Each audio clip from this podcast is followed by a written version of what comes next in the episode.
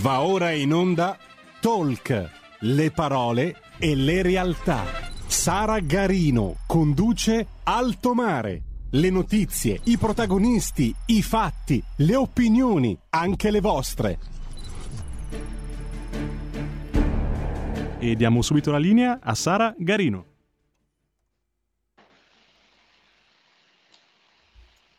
Eh, Sara, il microfono. Buongiorno, buongiorno, ben trovati per una nuova puntata di Eh, Sara, ti sentiamo un po' a scatti. Provo a richiamarti? Oh, mi, mi sentite? Ora bene. Federico, adesso dovreste sentire. Perfetto. Sempre tecnologia croce e delizia. Evidentemente oggi è più croce che delizia.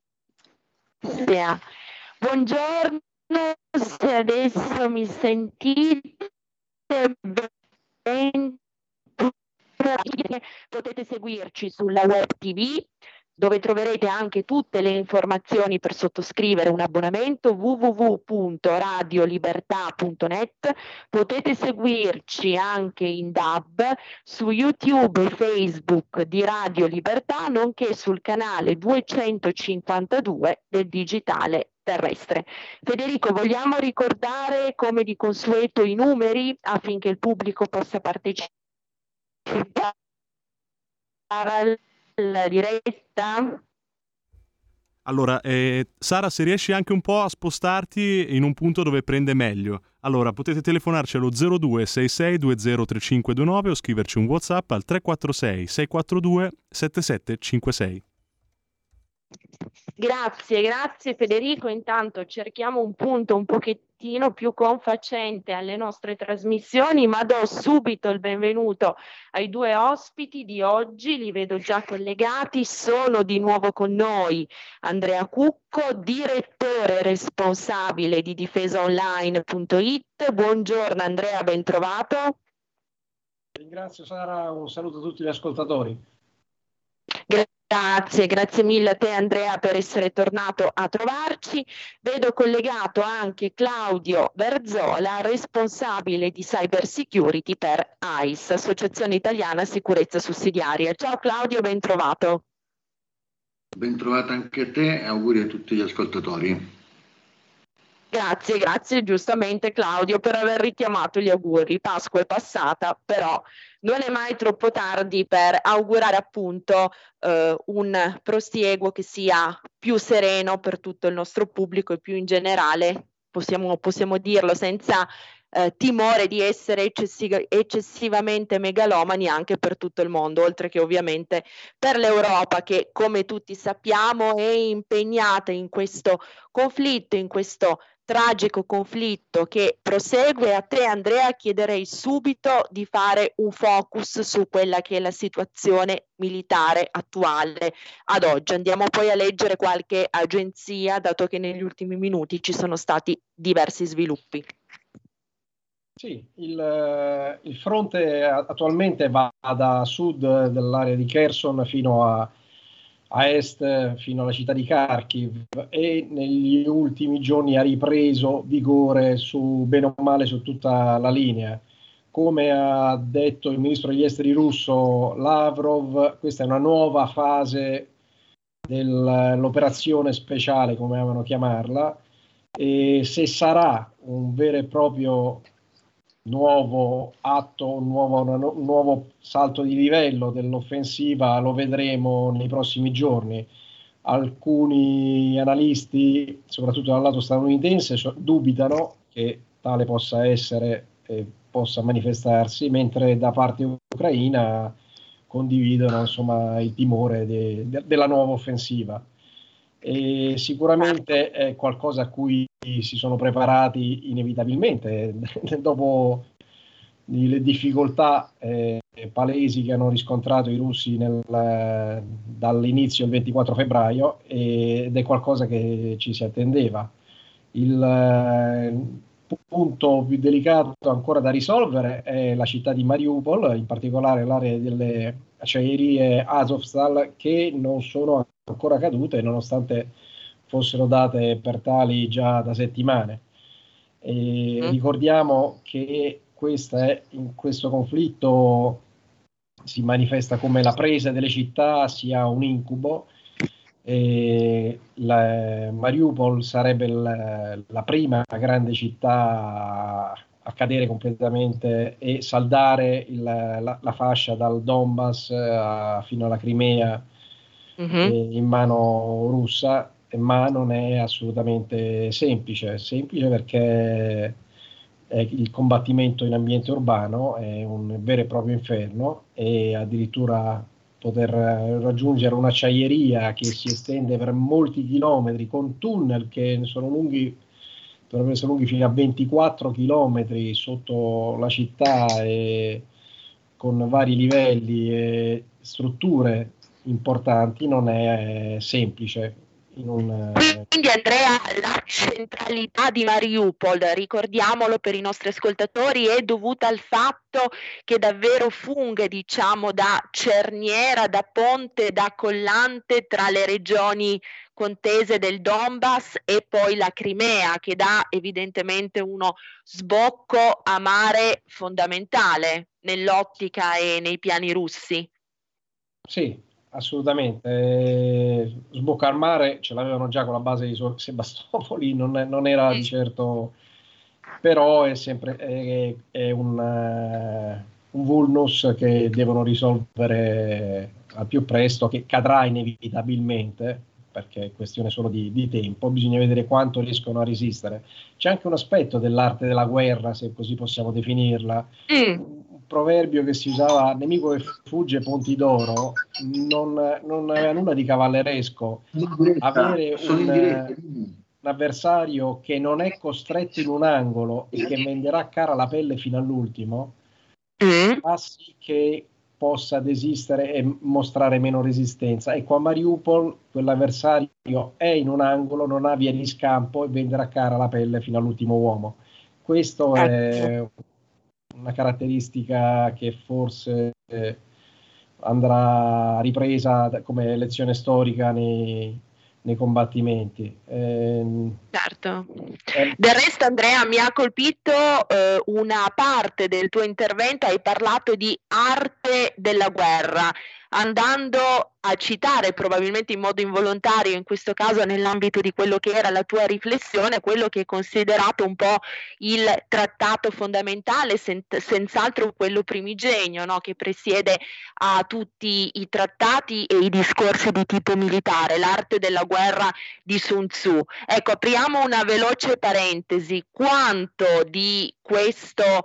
Eh, chiamarla arte effettivamente alla luce di quello che stiamo vedendo, delle atrocità che si stanno commettendo, è un pochettino, come dire, difficile e, e, azzardato nel contesto a cui ci hanno purtroppo abituati gli ultimi 50 giorni, però dal momento che l'uomo cambia mai, cambiano le epoche, ma l'uomo è sempre lo stesso, che cosa ci puoi dire, che cosa puoi richiamare di questa opera che volente o nolente è fondamentale e quanto degli insegnamenti, chiamiamoli così, di questo stratega cinese Sun Tzu secondo te sono più evidenti nell'agone bellico di questi giorni? Poi la stessa domanda la vorrei porre anche a Claudio.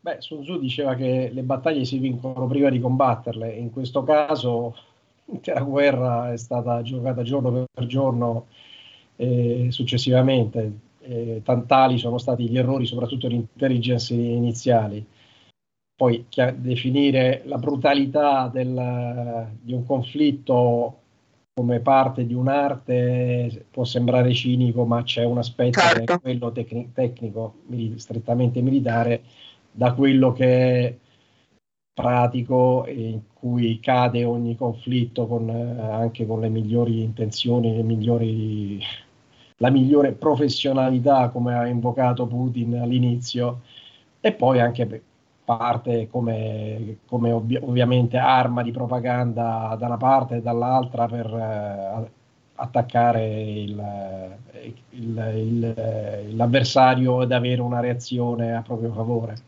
Non voglio, non abbiamo ancora gli strumenti per poter verificare tante, tante accuse, saranno autorità entro certi limiti competenti o che ne avranno l'opportunità di, di appurarle, ma tutto fa parte comunque di un conflitto. Nel momento in cui si è in guerra e più, più, si va avanti, più i colpi non vengono evitati, e meno la verità sa- sarà attendibile per quanto, per quanto ci, si fatichi e ci si sforzi di arrivare a raccontare quello che succede effettivamente sul campo, cosa che difficilmente può avvenire in una guerra così cruenta, così odiosa e con una carica veramente sempre maggiore di rabbia da parte dei, dei, delle truppe a terra, regolari o meno. Certo, chiarissimo, grazie Andrea. Claudio, eh, anche con te su questo tema, Sun Tzu diceva anche conosci te stesso il tuo avversario, vittoria sicura, vittoria certa. Conosci te stesso ma non il tuo avversario, 50% di probabilità di vittoria, 50% di sconfitta. Non conosci il tuo avversario e non conosci te stesso, sconfitta sicura. In quale casistica ricadono a tuo giudizio i contendenti in campo oggi? E di nuovo buongiorno Sara, ma io credo che eh, diciamo, gli avversari si conoscono molto bene, parlano la stessa lingua, vestono le stesse uniformi, utilizzano lo stesso tipo di armamento, e, tant'è vero che eh, avrete notato tutti quanti ecco, che nelle fotografie che, eh, e nei filmati eh, si vedono militari che hanno delle fasce colorate eh, lungo il corpo, sugli elmetti, sulle braccia, eh, per distinguersi gli uni dagli altri, ecco, così come si fa eh, comunemente all'interno delle esercitazioni, tra, eh, diciamo nelle esercitazioni co- eh, anche quelle che conduce l'esercito italiano eh, assieme alle forze della Nato. quindi siamo di fronte a due eserciti e, eh, e, dei generali soprattutto perché sono coloro i quali poi coordinano le attività che hanno la stessa, eh, la stessa base dal punto di vista culturale e eh, conoscono eh, le strategie eh, avversarie l'uno dell'altro. La differenza in questo momento la stanno facendo i dispositivi d'arma. Eh, diciamo, dai brandeggiabili eh, Stinger, eh, missili antiaerei, ai Javelin, eh, con la differenza la sta facendo eh, la Nato che ha mandato diciamo, eh, tramite eh, vari canali i propri addestratori a istruire l'esercito ucraino all'utilizzo di questi armamenti. Quindi credo che ci troviamo in una situazione dove sostanzialmente eh, eh, diciamo, abbiamo due eserciti più o meno diciamo, sullo stesso livello dal punto di vista di preparazione e di dottrina, eh, con una differenza sugli armamenti che eh, eh, di fatto ecco, sta agevolando, sembrerebbe eh, agevolare ecco, la, la, difesa, ecco, chi difende ha sempre un vantaggio, eh, ci si difende in, in poco contro molti, ecco, di solito si attacca tre persone, attaccano un, un'unica persona, quindi diciamo eh, per riuscire a eh, poter avere il sopravvento. In questo caso, come diceva Andrea, eh, trattandosi di combattimenti in centri abitati che la Russia eh, fino adesso eh, diciamo, non sembra aver cercato eh, di colpire in maniera concreta ecco, i centri abitati, ha colpito tutta una serie di bersagli eh, strategici, depositi di carburanti, ferrovie, aeroporti, quindi centri di comando controllo, tutti i sistemi di difesa ecco, che potevano essere individuati nel, nella prima fase, ma eh, non ha mai eh, diciamo, sostanzialmente spinto le proprie truppe, se non a Mariupol e in pochissime altre situazioni, al combattimento all'interno dei centri abitati, perché lì eh, diciamo, il fattore della resistenza eh, offerta anche diciamo, da, dal,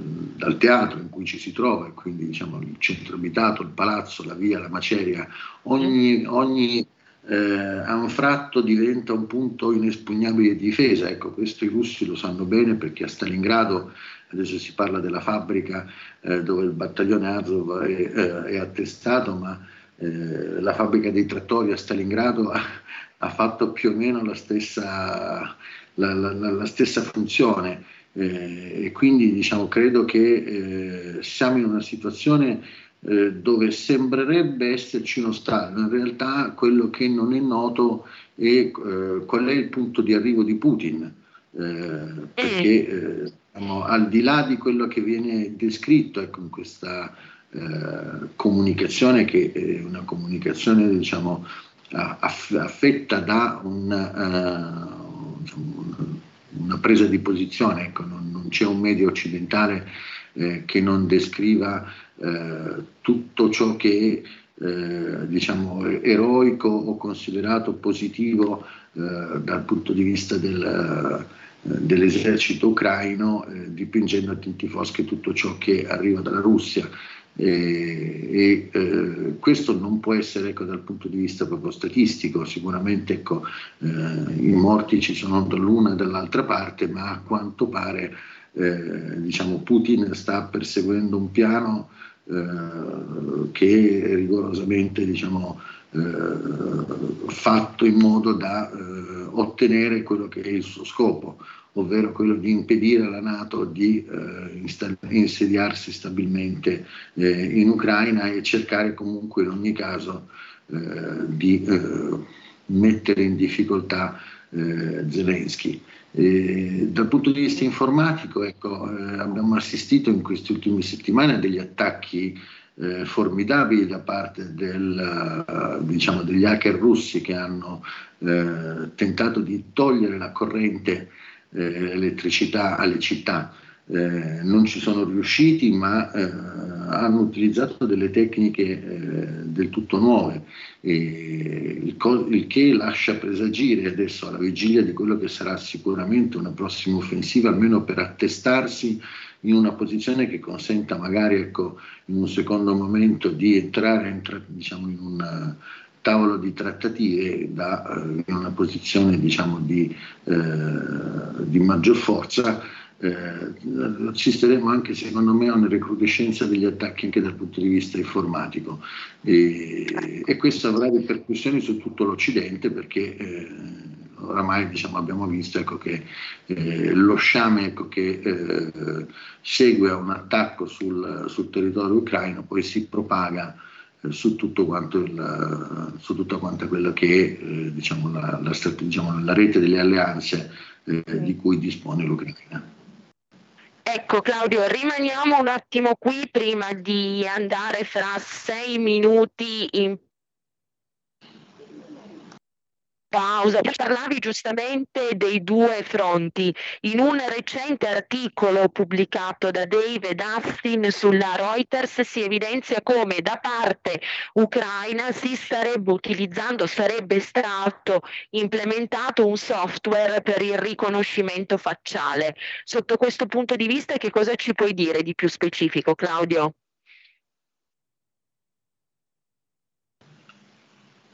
Allora, eh, il software è un, uh, un software di, di, OSINT, diciamo Open Source Intelligence, ovvero mm. è un software che consente di eh, attribuire eh, un'identità diciamo, tramite eh, la ricerca in chiaro eh, sui social media e sulle immagini che veng- sono state utilizzate eh, eh, per rappresentare se stessi all'interno di Facebook, Twitter, Instagram, eccetera, eccetera.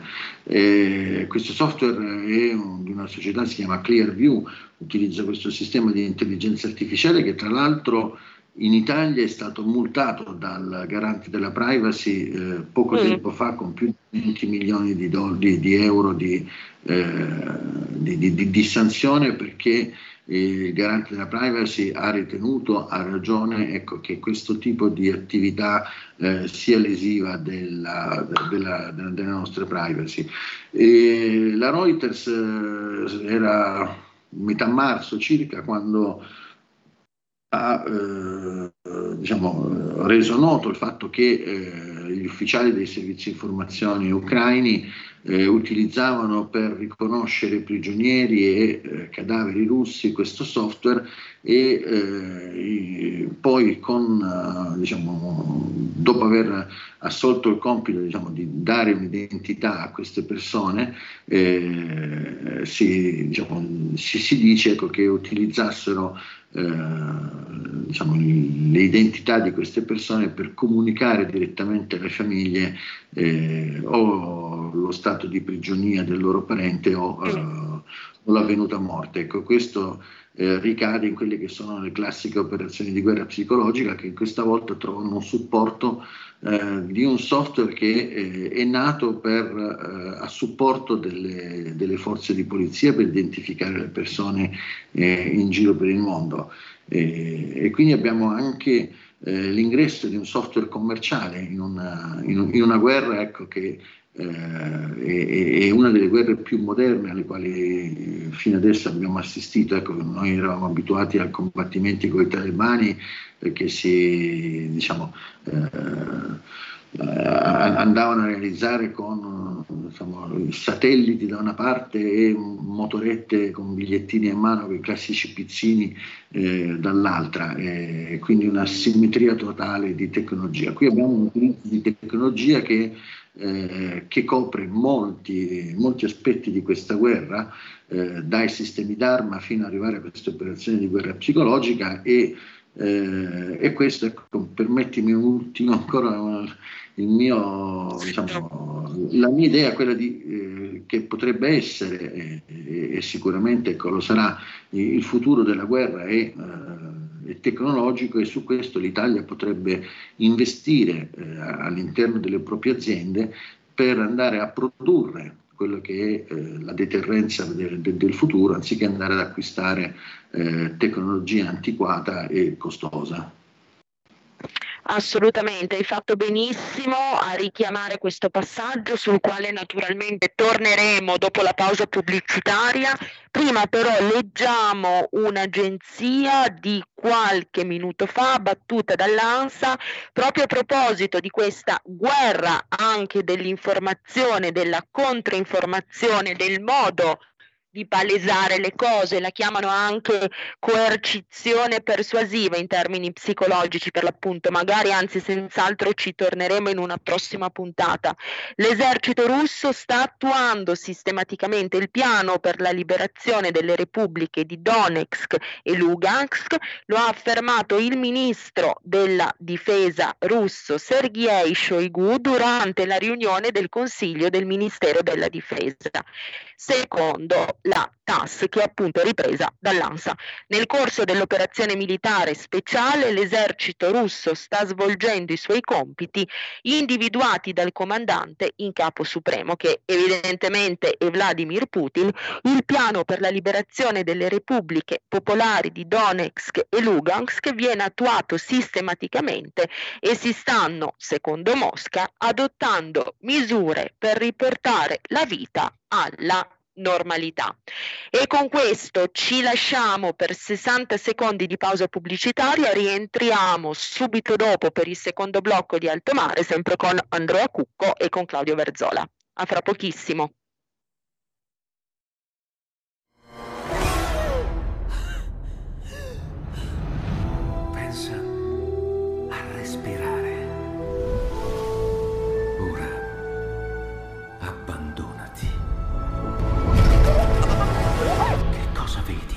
Luce.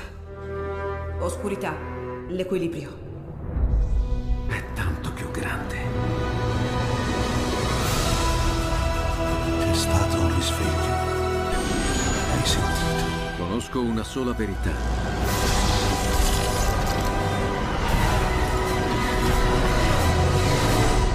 Movie Time ti fa entrare nel vivo del cinema, ti fa sentire come se fossi tu il protagonista del grande schermo.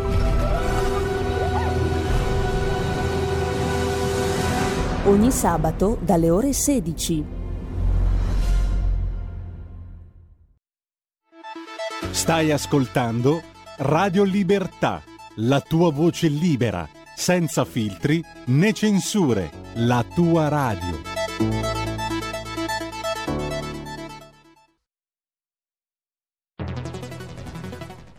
Scopri Radio Player. Oltre 130 radio nelle tue mani con un touch. Da ascoltare ovunque, anche on demand. Scarica gratis l'app Radio Player e vivi una nuova esperienza digitale. Radio Player, l'app ufficiale delle radio italiane. Anche Radio Libertà è su Radio Player Italia.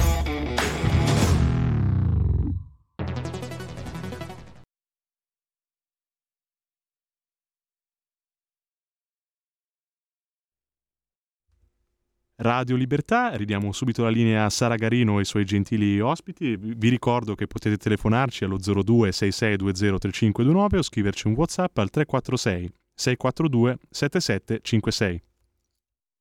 Grazie, grazie mille Federico, ben trovati per il secondo blocco di Alto Mare. Lo ricordo per coloro i quali si fossero collegati soltanto ora, abbiamo con noi Andrea Cucco, direttore responsabile di difesaonline.it e Claudio Verzola, responsabile di Cyber Security per ICE, Associazione Italiana Sicurezza Sussidiaria. Torniamo adesso con te Andrea nella tecnica tecnicalità, tra virgolette, di quelle che sono le operazioni militari da parte dei due fronti che si condendono senz'altro in do- il Donbass, ma in maniera, come dire, decisamente più eh, oggettiva l'intera Ucraina. Un'altra agenzia, sempre battuta dall'ANSA, che riprende quanto affermato dalla BBC l'esercito russo si starebbe preparando per attaccare su un fronte di ben 480 km in Ucraina orientale, naturalmente nella zona del Donbass. Il presidente ucraino Zelensky, sempre secondo la BBC ripresa dall'ANSA, afferma che saremmo ormai alla vigilia di quella che menziona essere sarà la grande battaglia del Donbass. Ecco Andrea, ma come si fa a predisporre un'offensiva lungo un confine così vasto, 480 chilometri? Eh, eh, non, è, non, si fa in, in, pochi giorni e oltretutto è un confine che ha visto gli schieramenti contrapporsi per otto anni e non è un dettaglio da poco, quindi possiamo immaginare anche già solo dopo due mesi il gran numero di di trappole che sono state predisposte per eh, contrastarlo. Eh, non, è stato un fronte che probabilmente ha rappresentato una piccola sorpresa per i russi, in quanto era il fronte principale da occupare. E, e, alcune fonti eh, che abbiamo sentito in Donbass ci hanno riferito che diciamo, una mia piccola sorpresa, ovvero che dopo l'attacco russo, eh, secondo alcuni documenti ritrovati da, in, in, zone conquistate al nemico ucraino, eh, loro eh, avrebbero scoperto che era in preparazione per l'8 marzo, festa della donna, un, un attacco in grande stile nei confronti del Donbass quindi questo potrebbe spiegare il perché della resistenza allora e ancora oggi di, quella, di quell'area, ovvero un attacco non si prepara in pochi giorni, in poche settimane, va predisposto, mm-hmm. rifornito e organizzato e probabilmente è stata questa, potrebbe essere una attendibile informazione che giustificherebbe il, la tenuta di, quella, di quell'area. E soprattutto nel mandare avanti i soldati è, per chi combatte qualcosa di estremamente difficile da, da affrontare perché vuol dire per molti di, di, loro morte certa e soprattutto alla luce dei sistemi anticarro che sono stati forniti, non avere, un, avere una sicuramente buona copertura dal, dal cielo ma non assoluta, anche grazie ai sistemi antiaerei che sono stati dati all'esercito e alle forze armate ucraine. Certo. Sarà, sarà, sicuramente qualcosa di sanguinoso e che, a cui assisteremo a breve, ma che fa capire come sia, sarà probabilmente anche uno scontro tra mentalità. Quando Claudio prima sottolineava la, la sanzione data a un software ucraino per la violazione della privacy, mi faceva, faceva sorridere il fatto che qua siamo di fronte a due, due comunque concezioni di, del, anche della guerra. Eh, pensiamo, so, pensiamo, alla Cina, in cui di fatto il governo controlla quotidianamente e viola quotidianamente senza pudore la privacy di, di milioni e milioni, di miliardi e mezzo di, di cinesi, controllando chiamate, cellulari non, senza, senza pudore e noi ci facciamo delle remore nel momento in cui utilizziamo dei sistemi per riconoscere, ma avveniva anche in Afghanistan, e cercare di identificare mm-hmm. i combattenti. Mm, è qualcosa che, che, forse insomma nostro merito, nostra caratteristica, ma eh, deve far capire che qua non sono due schieramenti simili e simmetrici, sono due, due schieramenti comunque diversi e la Russia in questo momento si è, schia- si è passata più sotto l'ala cinese eh, rispetto a quello eh, che sì. poteva essere le ambizioni europee europeiste del tempo come, come assolutamente. Sì, come, assolutamente sì hai fatto benissimo a, Esatto, hai fatto benissimo a richiamare, come ha già fatto Claudio prima, questa sperequazione perché effettivamente siamo abituati come occidentali a ragionare e ad agire secondo determinati parametri, secondo determinati paradigmi, però come rammentavi tu, se andiamo a vedere quello che fanno anche gli altri player, gli altri attori, gli altri competitor, forse dov- dovremmo dire oggi a più livelli e su più fronti, quello bellico to cure, ma anche poi quello della guerra fatta attraverso i metodi e i mezzi economici, per non dire tecnologici e scientifici, chiaramente il modo di collocarsi, il modo di porsi, la posture, ecco si potrebbe dire oggi utilizzando un termine anglofono è poi nettamente differente tra appunto quello che facciamo noi in Occidente, da come ci muoviamo noi in Occidente rispetto a come si muovono gli altri. Ascolta Andrea, rimaniamo ancora con te un attimo perché eh, a questo punto vorrei chiederti, dato che Putin pone molta enfasi sul 9 maggio, giorno in cui si commemora la vittoria dell'Armata Rossa contro il regime nazista di, di Hitler. Tu pensi davvero che questa uh, preparata recrudescenza, questo prepararsi ad agire e ad attaccare su un fronte così ampio possa davvero avere come obiettivo quello di portare al popolo russo un, tra virgolette, qualche risultato proprio per il 9 maggio? Eh, questa ovviamente non ho la sfera di cristallo, è un'opinione personale. Non credo che per quanto sia stata raccontata come data assoluta da rispettare, oggi come oggi possa avere un qualche senso. Non credo che avranno problemi a andare avanti per mesi, se non addirittura per anni se fosse necessario.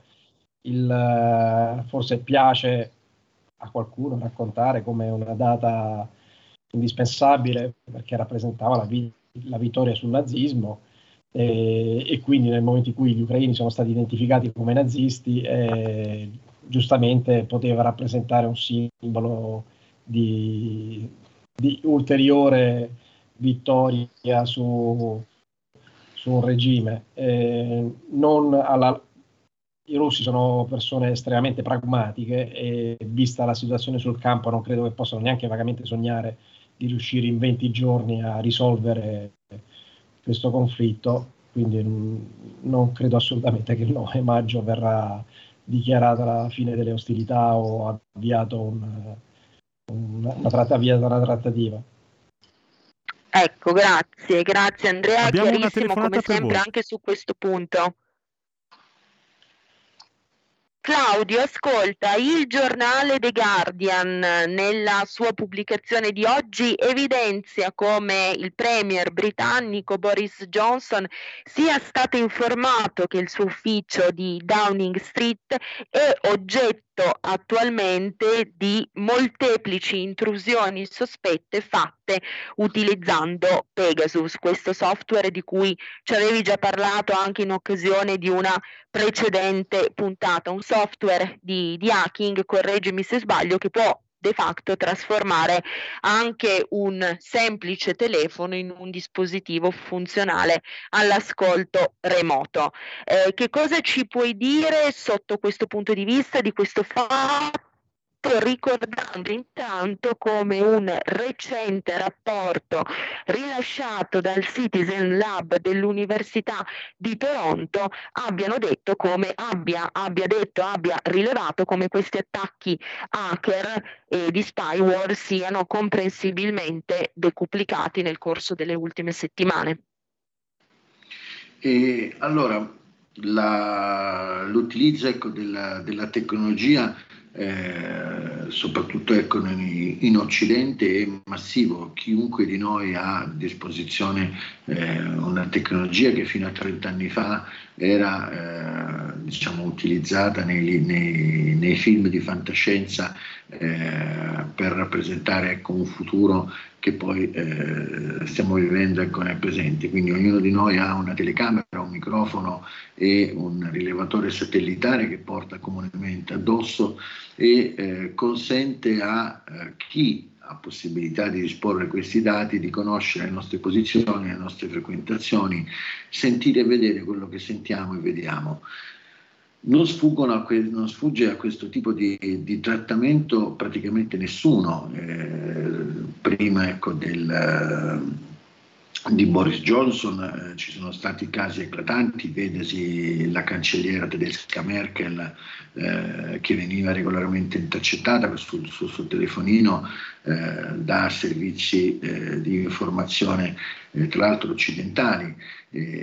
ci sono eh, attività di spionaggio che vengono fatte in maniera eh, costante eh, per conoscere e monitorare ecco, quelle che possono essere eh, diciamo, le future mosse, soprattutto in campo eh, economico eh, da parte degli stati e quali che sono le linee di indirizzo delle varie cancellerie di governo. Ecco. tecnologia che viene utilizzata anche ovviamente eh, per reprimere il, crimine organizzato, le mafie che oramai diciamo, sono diventate internazionali, ma che in guerra diventano ancora più eh, raffinate eh, e, eh, e, sempre diciamo, in, uh, in, in, contatto ecco, continuo con gli apparati di intelligence. Eh, diceva Sun Tzu che hai citato all'inizio che l'attacco migliore, adesso si parla dell'attacco, è quello che non fa capire dove difendersi e la difesa migliore è quella che non fa capire dove attaccare. Eh, adesso siamo alla vigilia ecco, sicuramente di un attacco massivo che servirà a Putin soprattutto per un ritorno di propaganda interna, eh, a eh, fortificare ecco, quello che è eh, un senso di smarrimento che eh, sta accogliendo il popolo russo, eh, soprattutto per il numero di eh, di caduti a cui diciamo, è, è, è, sottoposto. E, e, su questo ecco, si creerà un, un, movimento ecco, da parte di, de, del regime di Putin per cercare di confermare il consenso. E sempre parlando di Sun Tzu, perché diciamo Sun Tzu, eh, eh, nonostante ecco, eh, a, a, qualche secolo di distanza lui non avrebbe mai immaginato l'utilizzo di spyware e quant'altro, eh, ha detto una frase che secondo me è, è, è tra tutte ecco, quella sempre più moderna, ovvero che la guerra si fonda sull'inganno. E, mm. ed è sull'inganno che in questo momento ecco, dall'una e dall'altra parte si muove eh, tutto ciò che gira attorno alle truppe. Grazie. Eh, Sara, c'è un ascoltatore per voi. Quest'altro passaggio fondamentale. Federico, a dispetto dei problemi di collegamento che purtroppo oggi ci sono, mi pare di aver capito che c'è una telefonata in attesa. Sì, la Bene, passiamo. Fede. Perfetto, diamo subito la parola al pubblico. Sì, buongiorno dottoressa, sono Angelo da Monza. Senta, buongiorno Angelo, benvenuto. Ai suoi ospiti io le ripeto quello che ho letto, perché la Marina russa, la storia si ripete, 1904-1905 una disfatta totale contro i giapponesi. Non parliamo del sommergibile Kursk, anche lì lasciamo perdere, ma questa nave ammiraglia Mosca per dire che l'hanno affondata, altro che dicono è, diciamo, è saltata la, la, Santa Barbara, sì, è saltata perché gli hanno tirato un missile, ma questa marina russa, ma che marina è? È, è la marina di, dell'armata Brancaleone. E poi le dirò l'ultima cosa, ho visto dei filmati, purtroppo è vero, eh, carristi russi in ritirata che caricavano le lavatrici per portarle a casa e gente che svuotava gli armadi delle case occupate perché le dicevano agli abitanti ucraini, eh ma voi siete ricchi, avete degli abiti bellissimi, ma questa qui, a prescindere che, non so, occuperanno le, le regioni del Donbass, ma per me è un'armata brancaleone e l'Afghanistan insegna altro che l'armata rossa. Comunque la ringrazio. Provi a chiedere un suo commento. Grazie, grazie mille al nostro pubblico e allora subito la risposta. Andrea. Sì, beh, saluto il lettore. Non è, non è, facile valutare tante cose, ma sicuramente quello che appare è un, un'immagine abbastanza imbarazzante. Ricordiamo che comunque la Russia era un paese che cercava di svilupparsi, ma che ha un enorme bacino di, della popolazione che è in condizioni poverissime come da storia e spesso i soldati anche oggi arrivano, come vediamo da quelli catturati o dai documenti ritrovati, arrivano dalle, dalle regioni più arretrate e povere di quel paese. Quindi anche mettere le mani sulla lavatrice o un iPad può far capire quale, quale sia il, il livello a cui sono, sono abituati e che arrivando in Ucraina si, si siano trovati a, a, vedere chissà quale ricchezza. Eh, poi c'è anche l'aspetto propagandistico sicuramente che deve, deve mostrare anche come ci sia una, un, un, un, un'immagine predatoria di questo esercito. Eh, mm-hmm. Rispetto a 30 anni fa è stato riformato tutto ed è, stato, ed è un quinto di quello che erano abituati come organici un tempo in Unione Sovietica. L'addestramento che avrebbe dovuto essere maggiore evidentemente non è stato così sufficiente uh, a, fro- a, fronte di un uh, aggiornamento tecnologico che ancora non abbiamo visto appieno sul campo. Nelle, mm. in queste settimane abbiamo visto mezzi comunque abbastanza datati il, vedremo a breve se verranno messi in campo a livello terrestre almeno anche eh, sistemi più aggiornati. Ricordiamo la Mosva comunque era una nave sia ammiraglia ma risalente ancora all'Unione Sovietica. Mm-hmm. Non, eh, poi al di là della propaganda da una parte e dall'altra, incidente, no, l'abbiamo colpito, credo che il, sia molto più complessa e compartecipata l'azione. Quindi ehm, la prima vittima della guerra, come abbiamo sempre detto, ricordo anche l'ha ripetuto Claudio tempo fa, dice proprio la verità. Quindi quello che accade sul, sul campo è difficile averlo immediatamente, quantomeno, soprattutto se è un dato sensibile militare. Certo, non... assolutamente. Intanto è arrivata un'altra agenzia, secondo il ministro per l'Irlanda del Nord Lewis, la Gran Bretagna dovrà dare più armi a Kiev dopo l'offensiva russa in Donbass.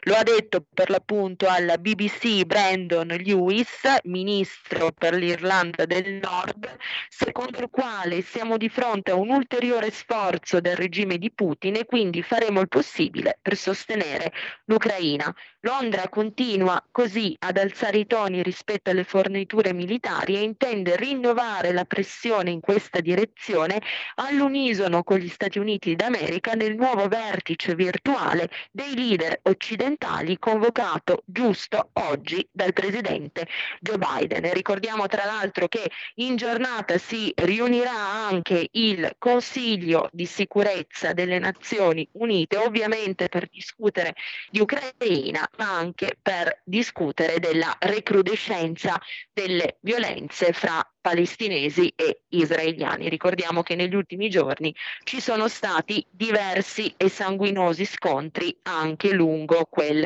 fronte, potremmo dire, atavico ormai, quindi un occhio sempre su quello che accade anche altrove in tutto il mondo, chiaramente l'attenzione comprensibilmente, do- doverosamente monopolizzata dalla guerra nel cuore dell'Europa, però purtroppo situazioni di tensione ci sono purtroppo di nuovo sottolineo in giro anche in altre parti del mondo. Uh, Andrea, uh, ancora una domanda flash per te, poi andiamo uh, su Claudio per le conclusioni della puntata. Discorso logistico, ce ne hai parlato molto spesso nel corso delle settimane precedenti. È stato senz'altro uno degli errori, è stato forse il vulnus più grande, più macro, diciamo, commesso da Putin nelle prime fasi del conflitto.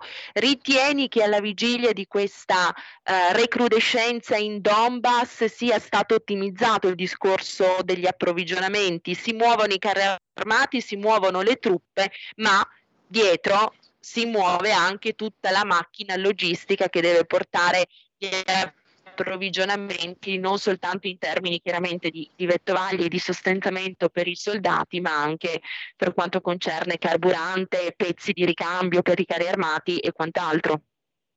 Sì, assolutamente. Il, l'incarico affidato a Gerard Dvornikov di eh, gestire il conflitto eh, fa sì che sia chiaro che c'è un nuovo, una nuova fase, ovvero il generale non ha eh, particolarissime eh, esperienze operative pur avendone molte all'attivo, ma è considerato un ottimo organizzatore sotto questo aspetto sicuramente dovrà inevitabilmente esserci un, uh, un, cambio di passo notevole e non è, non è, tollerabile che dopo settimane di attesa, di riorganizzazione e al momento della ripartenza si ripresentino problemi già, uh, già affrontati in, in, nelle precedenti settimane precedenti ormai siamo quasi a, al limite dei due mesi.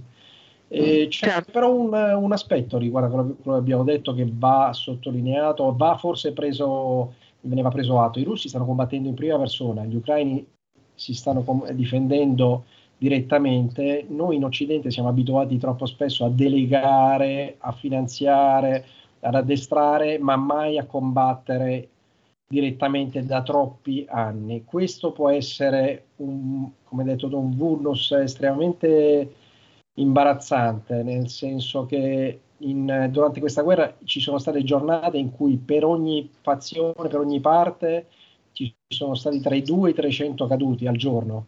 Noi come mm-hmm. italiani abbiamo avuto 54 morti in 20 anni in Afghanistan. Non voglio dire che sono pochi, che sono stati comunque una tragedia, un prezzo pesantissimo, ma qua parliamo di un prezzo che avrebbe una durata di poche ore, in un conflitto simile se, se ne facessimo parte.